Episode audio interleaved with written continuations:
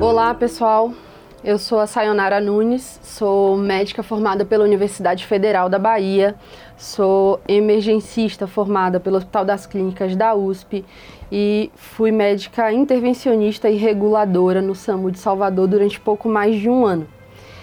Esse é o podcast Papo Paliativo do curso de Cuidados Paliativos no Departamento de Emergência e a gente vai conversar um pouquinho agora sobre essa interface entre cuidados paliativos e atendimento pré-hospitalar. A gente vai falar sobre o atendimento pré-hospitalar móvel, tá? Que aqui no Brasil se caracteriza principalmente pelo Serviço de Atendimento Móvel de Urgência, o SAMU, é, que foi institucionalizado aqui entre a gente desde dois mil e dois. É, e para que, que a gente vai falar de cuidados paliativos no A P H, né? De onde que surgiu essa demanda? A gente está sofrendo um processo de transição epidemiológica. A nossa população está envelhecendo e à medida que a nossa população envelhece, a gente tem mais doenças crônicas, a gente tem mais pessoas com restrição de mobilidade, com maior grau de dependência. Isso aumenta o número de chamados do SAMU para atendimentos clínicos de pacientes com doenças crônicas em estado terminal, doenças limitantes e, portanto, a gente precisa começar a discutir Uh, a, institu- a instituição de protocolos de atendimento uh, a esses pacientes. A gente não tem esse recurso no nosso processo de educação continuada, assim como a gente não tem uma estrutura, uh, um pro- uma, uma estrutura física, estrutura de recursos pessoais, uh, recursos estruturais para poder fazer esse tipo de atendimento. E a gente não tem nem mesmo nas faculdades É, essa formação em cuidados paliativos no atendimento pré-hospitalar. A gente precisa começar a modificar essa cultura, porque cada vez mais esses atendimentos têm predominado nos diversos SAMUs ao, ao redor do Brasil. E os principais chamados que a gente recebe quando se trata de pacientes com doenças crônicas, é, em estado avançado e que tem já alguma é, restrição no que diz respeito às terapêuticas intervencionistas e às terapêuticas invasivas, é, são chamados que dizem respeito a controle de dor e de controle de dispneia. Então, a gente precisa entender muito bem como é que é feito o manejo desses sintomas. E uma outra questão que aparece muito para a gente é tomar a decisão sobre remover ou não esse paciente da sua casa, do seu domicílio, para um ambiente hospitalar. Falar um pouquinho disso, eu queria discutir alguns casos com vocês. Então, é um caso que eu mesma vivenciei. Uh, esse atendimento foi feito em um dos meus plantões, uma paciente do sexo feminino de noventa e dois anos, né, acamada, dependente aí para todas as atividades, e a família chamou o SAMU porque a paciente estava apresentando gemência e dispneia. Quando a gente chegou na casa, a gente encontrou uma senhorinha idosa, frágil, muito emagrecida, Uh, que estava apresentando uma obstrução de via aérea por queda de língua, com acúmulo de secreções na cavidade oral. Um padrão respiratório de taquidipneia, com uma dessaturação, a ausculta com muitos roncos de transmissão por esse acúmulo de secreção. Uma palidez cutâneo-mucosa importante, as extremidades frias, com a cianose fixa, paciente sem pulsos eh, radiais e com uma pressão arterial inaudível. O neurológico era de uma paciente comatosa com Glasgow três, né, apresentando ali ainda pupilas isofotoreagentes e uma glicemia capilar normal.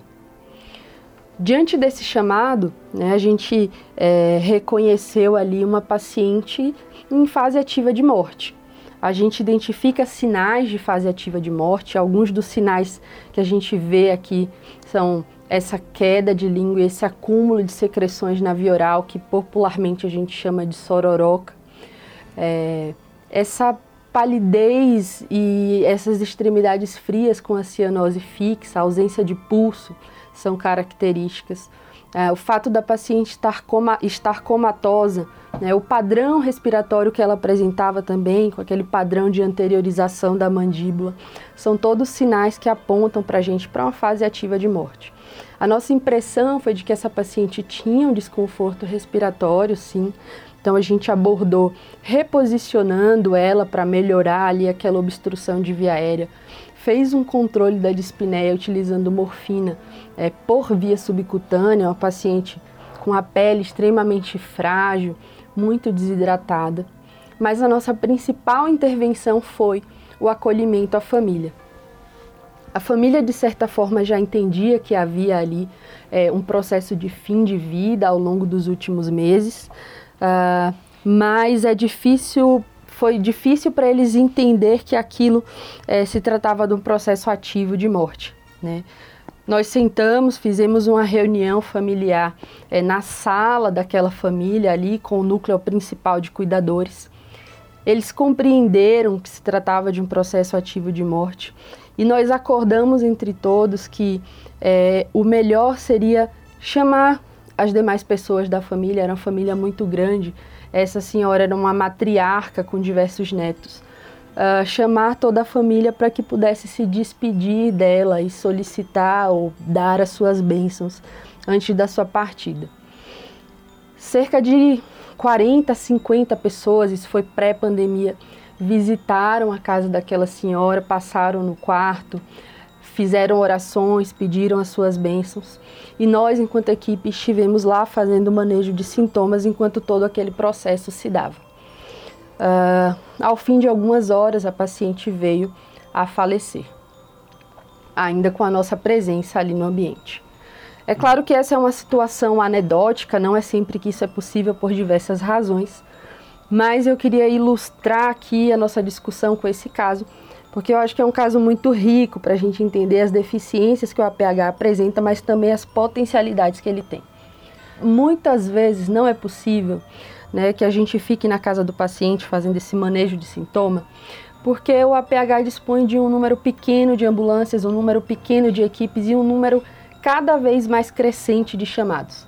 Então a gente não pode ficar retido num único atendimento por três, quatro, cinco horas, né, enquanto outros chamados vêm sendo feitos sobre colisões com vítimas graves, pacientes infartando, pacientes com A V C, com potencialidade de é, reversão, com potencialidade de terapêutica.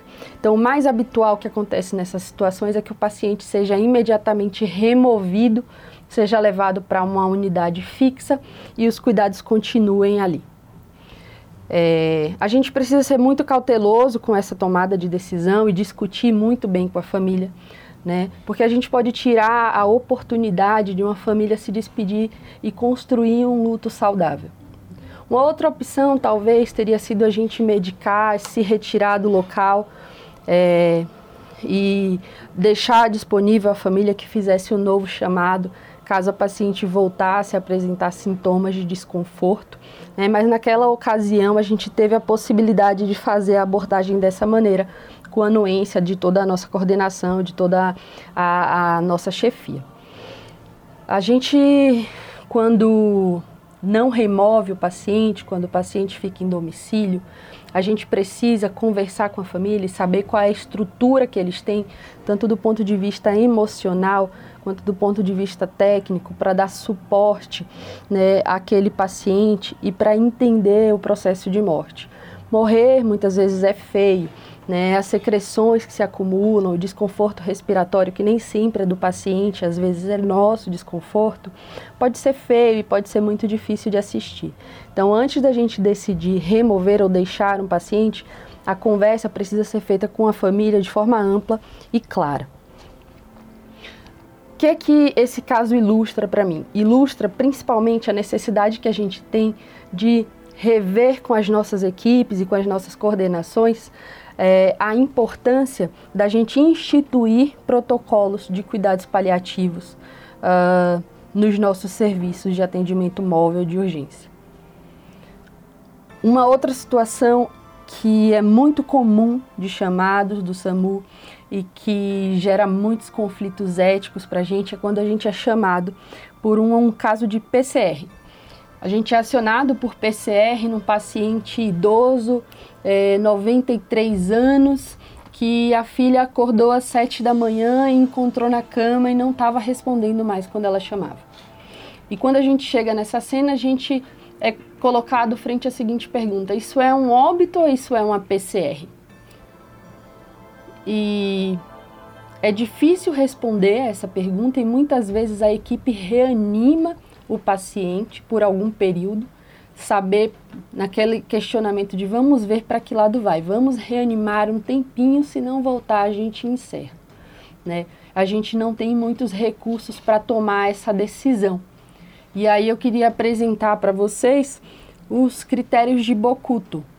Foram critérios criados aí no Japão, é, e eles identificaram que pacientes com idade maior ou igual a setenta e três anos, que tivessem P C R não assistida e ritmo não chocável, é, têm uma chance menor do que um por cento de ter um retorno à circulação espontânea e um desfecho neurológico adequado a, é, com trinta dias do ocorrido, com trinta dias do evento.